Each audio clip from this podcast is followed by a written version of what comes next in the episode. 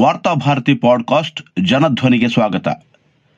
February ಹದಿಮೂರು, ಎರಡು ಸಾವಿರದ ಇಪ್ಪತ್ತೊಂದು ಶನಿವಾರದ ವಾರ್ತಾಭಾರತಿ ಸಂಪಾದಕೀಯ. ಕುಟುಂಬ ಸಂಘಟನೆಯ ಮೌಲ್ಯಕ್ಕೆ ಧಕ್ಕೆ ತರುತ್ತಿರುವ ದೌರ್ಜನ್ಯಗಳು. ಕುಟುಂಬ ಎನ್ನುವುದು ಸಮಾಜ ಕಂಡುಕೊಂಡ ಅತ್ಯುತ್ತಮವಾದ ಸಂಘಟನೆ.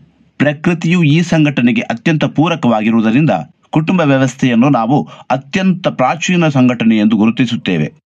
ಕುಟುಂಬದಲ್ಲಿ ಹೆಣ್ಣು ಗಂಡು ಎರಡು ಚಕ್ರಗಳು.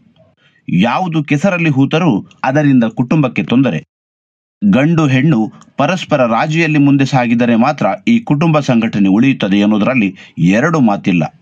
ಆದರೆ ರಾಜಿ ಎಂಬ ಪ್ರಶ್ನೆ ಬಂದಾಗ ಅದು ನೇರವಾಗಿ ಮಹಿಳೆಯನ್ನಷ್ಟೇ ಗುರಿಯಾಗಿಸಿಕೊಂಡಿರುತ್ತದೆ. ಆದುದರಿಂದ ಶೇಕಡ ತೊಂಬತ್ತರಷ್ಟು ಕುಟುಂಬಗಳು ಉಳಿದಿರುವುದು ಹೆಣ್ಣಿನ ಅಪಾರ ತಾಳ್ಮೆಯಿಂದ ಎನ್ನುವುದರಲ್ಲಿ ಎರಡು ಮಾತಿಲ್ಲ. ಒಂದು ರೀತಿಯಲ್ಲಿ ಕುಟುಂಬದೊಳಗೆ ನಡೆಯುವ ದೌರ್ಜನ್ಯಗಳಿಗೆ ನಮ್ಮ ಸಮಾಜ ತಲೆತಲಾಂತರಗಳಿಂದ ಮಾನ್ಯತೆಯನ್ನು ನೀಡುತ್ತಾ ಬಂದಿದೆ. ದುರಂತದಲ್ಲಿ ಪರ್ಯವಸಾನವಾದಾಗ ಮಾತ್ರ ಕುಟುಂಬದೊಳಗೆ ನಡೆಯುವ ದೌರ್ಜನ್ಯ ಸಮಾಜದ ಮುನ್ನೆಲೆಗೆ ಬರುತ್ತದೆ. ಇಲ್ಲವಾದರೆ ಸದ್ದಿಲ್ಲದೆ ಮುಚ್ಚಿ ಹೋಗುತ್ತದೆ. ಹೆಣ್ಣನ್ನು ದೇವತೆಗೆ ಹೋಲಿಸುವ ಭಾರತದಲ್ಲಿ ಕೌಟುಂಬಿಕ ಹಿಂಸಾಚಾರವು ಆಳವಾಗಿ ಬೇರೂರಿದೆ ಹಾಗೂ ವ್ಯಾಪಕವಾಗಿ ಪ್ರಚಲಿತದಲ್ಲಿದೆ ಎಂಬುದು ಆಘಾತಕಾರಿಯಾದರೂ ವಾಸ್ತವವಾಗಿದೆ. ಮಹಿಳೆಯರ ವಿರುದ್ಧದ ಅಪರಾಧ ಪ್ರಕರಣಗಳ ಪೈಕಿ ಬಹುತೇಕ, ಅಂದರೆ ನಾಲ್ಕು ಪಾಯಿಂಟ್ ಸೊನ್ನೆ ಐದು ಲಕ್ಷ ಪ್ರಕರಣಗಳು ಭಾರತೀಯ ದಂಡ ಸಂಹಿತೆಯ ಸೆಕ್ಷನ್ ನಾನ್ನೂರ ತೊಂಬತ್ತೆಂಟು ಎ ಅಡಿ ದಾಖಲಾಗಿದೆ. ಅಂದರೆ ಇದು ಶೇಕಡ ಮೂವತ್ತೊಂಬತ್ತು ಪಾಯಿಂಟ್ ಒಂಬತ್ತರಷ್ಟಿದೆ. ಪತಿ ಹಾಗೂ ಆತನ ಬಂಧುಗಳಿಂದ ಮಹಿಳೆಯ ಮೇಲೆ ಎಸಗುವ ಕ್ರೌರ್ಯದ ಪ್ರಕರಣಗಳನ್ನು ಈ ಸೆಕ್ಷನ್ ನಿರ್ವಹಿಸುತ್ತದೆ. ಭಾರತೀಯ ದಂಡ ಸಂಹಿತೆಯ ಸೆಕ್ಷನ್ ನಾಲ್ನೂರ ತೊಂಬತ್ತೆಂಟು ಎ ಕ್ರಿಮಿನಲ್ ಕಾನೂನಾಗಿದ್ದು ಅದು ವಿವಾಹಿತ ಮಹಿಳೆಯನ್ನು ಆಕೆಯ ಪತಿ ಹಾಗೂ ಆತನ ಬಂಧುಗಳ ಕ್ರೌರ್ಯದಿಂದ ರಕ್ಷಿಸುತ್ತದೆ.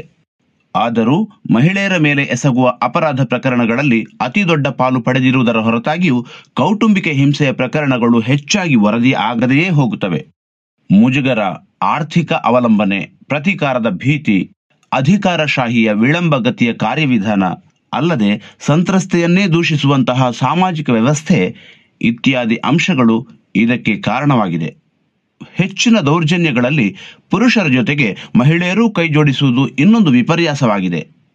ರಾಷ್ಟ್ರೀಯ ಅಪರಾಧ ದಾಖಲೆಗಳ ಬ್ಯೂರೋ ದೇಶಾದ್ಯಂತ ಎಲ್ಲಾ ರಾಜ್ಯಗಳ ಅಪರಾಧ ಪ್ರಕರಣಗಳ ಅಂಕಿ ಅಂಶಗಳನ್ನು ಕ್ರೋಢೀಕರಿಸುತ್ತದೆ. ಕೌಟುಂಬಿಕ ಹಿಂಸಾಚಾರದ ಪ್ರಕರಣಗಳಿಗೆ ಸಂಬಂಧಿಸಿದ ಭಾರತೀಯ ದಂಡ ಸಂಹಿತೆಯ ನಾನೂರ ತೊಂಬತ್ತೆಂಟು ಎ ಸೆಕ್ಷನ್ ನಡಿ ಮಹಿಳೆಯರು ಸಲ್ಲಿಸಿದ ದೂರಿನನ್ವಯ ದಾಖಲಾದ ಪ್ರಕರಣಗಳ ಸಂಖ್ಯೆ ಲಕ್ಷವನ್ನು ದಾಟಿದೆ. ಇತ್ತೀಚೆಗೆ ಅಂದರೆ ಎರಡು ಸಾವಿರದ ಹತ್ತೊಂಬತ್ತು ಮತ್ತು ಇಪ್ಪತ್ತರಲ್ಲಿ ನಡೆಸಲಾದ ರಾಷ್ಟ್ರೀಯ ಕೌಟುಂಬಿಕ ಆರೋಗ್ಯ ಸಮೀಕ್ಷೆ, ಅಂದರೆ N F H S five. ಇದು ಒಂದು ಸ್ವತಂತ್ರ, ವಿಶ್ವಾಸನೀಯ ಹಾಗೂ ರಾಷ್ಟ್ರೀಯವಾಗಿ ಪ್ರಾತಿನಿಧಿಕ ದತ್ತಾಂಶ ಮೂಲವಾಗಿದೆ. ಈ ಸಮೀಕ್ಷೆಯು ಪತಿ ಹಾಗೂ ಆತನ ಬಂಧುಗಳಿಂದ ಹಿಂಸಾಚಾರಕ್ಕೆ ಒಳಗಾದ ಮಹಿಳೆಯರ ಪ್ರತಿಕ್ರಿಯೆಗಳನ್ನು ಸಂಗ್ರಹಿಸಿದೆ. ಐದನೇ ರಾಷ್ಟ್ರೀಯ ಕೌಟುಂಬಿಕ ಆರೋಗ್ಯ ಸಮೀಕ್ಷೆಯು ಭಾರತದಲ್ಲಿ ಕೌಟುಂಬಿಕ ಹಿಂಸಾಚಾರವು ಅತ್ಯಂತ ವ್ಯಾಪಕವಾಗಿದೆ ಎಂಬ ಕಟು ಸತ್ಯವನ್ನು ತೆರೆದಿಟ್ಟಿದೆ. ಸಮೀಕ್ಷೆಯಲ್ಲಿ ಪಾಲ್ಗೊಂಡಿದ್ದ ಕರ್ನಾಟಕದ ಶೇಕಡ ನಲವತ್ತ ನಾಲ್ಕರಷ್ಟು ಮಹಿಳೆಯರು ತಾವು ಪತಿ ಮನೆಯಲ್ಲಿ ಹಿಂಸೆಯನ್ನು ಅನುಭವಿಸಿರುವುದಾಗಿ ಹೇಳಿದ್ದಾರೆ. ಬಿಹಾರದಲ್ಲಿ ಶೇಕಡ ನಲವತ್ತು, ಮಣಿಪುರದಲ್ಲಿ ಶೇಕಡ ಮೂವತ್ತೊಂಬತ್ತು ಪಾಯಿಂಟ್ ಆರು, ತೆಲಂಗಾಣದಲ್ಲಿ ಮೂವತ್ತಾರು ಪಾಯಿಂಟ್ ಒಂಬತ್ತು ಶೇಕಡ, ಅಸ್ಸಾಂನಲ್ಲಿ ಮೂವತ್ತೆರಡು ಶೇಕಡ ಆಂಧ್ರ ಪ್ರದೇಶದಲ್ಲಿ ಮೂವತ್ತು ಶೇಕಡ ಲಕ್ಷದ್ವೀಪದಲ್ಲಿ ಒಂದು ಪಾಯಿಂಟ್ ಮೂರು ಶೇಕಡ, ನಾಗಾಲ್ಯಾಂಡ್ನಲ್ಲಿ ಆರು ಪಾಯಿಂಟ್ ನಾಲ್ಕು ಶೇಕಡ, ಗೋವಾದಲ್ಲಿ ಎಂಟು ಪಾಯಿಂಟ್ ಮೂರು ಶೇಕಡ ಹಾಗೂ ಹಿಮಾಚಲ ಪ್ರದೇಶದಲ್ಲಿ ಎಂಟು ಪಾಯಿಂಟ್ ಮೂರು ಶೇಕಡ ಕೌಟುಂಬಿಕ ಹಿಂಸಾಚಾರದ ಪ್ರಕರಣಗಳು ವರದಿಯಾಗಿವೆ.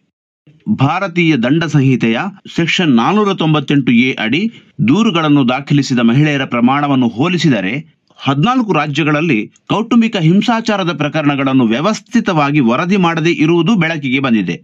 ಲಕ್ಷದ್ವೀಪ ಹಾಗೂ ನಾಗಾಲ್ಯಾಂಡ್ನಲ್ಲಿ ಸೆಕ್ಷನ್ ನಾನೂರ ತೊಂಬತ್ತೆಂಟು ಎ ಅಡಿ ಒಂದೇ ಒಂದು ಪ್ರಕರಣ ವರದಿಯಾಗಿಲ್ಲ. ಬಿಹಾರ, ಕರ್ನಾಟಕ ಮತ್ತು ಮಣಿಪುರಗಳಲ್ಲಿ ಗರಿಷ್ಠ ಸಂಖ್ಯೆಯ ಕೌಟುಂಬಿಕ ಪ್ರಕರಣಗಳು ವರದಿಯಾಗದೇ ಇರುವುದನ್ನು ಐದನೇ ರಾಷ್ಟ್ರೀಯ ಕುಟುಂಬ ಆರೋಗ್ಯ ಸಮೀಕ್ಷೆಯು ವರದಿ ಮಾಡಿದೆ.